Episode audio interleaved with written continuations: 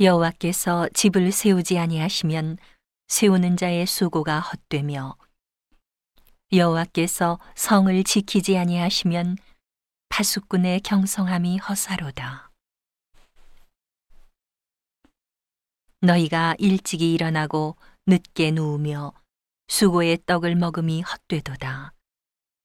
그러므로 여호와께서 그 사랑하시는 자에게는 잠을 주시는도다.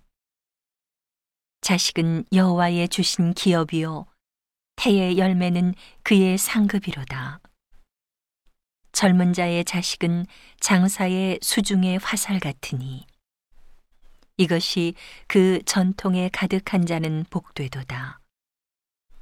저희가 성문에서 그 원수와 말할 때에 수치를 당치 아니하리로다.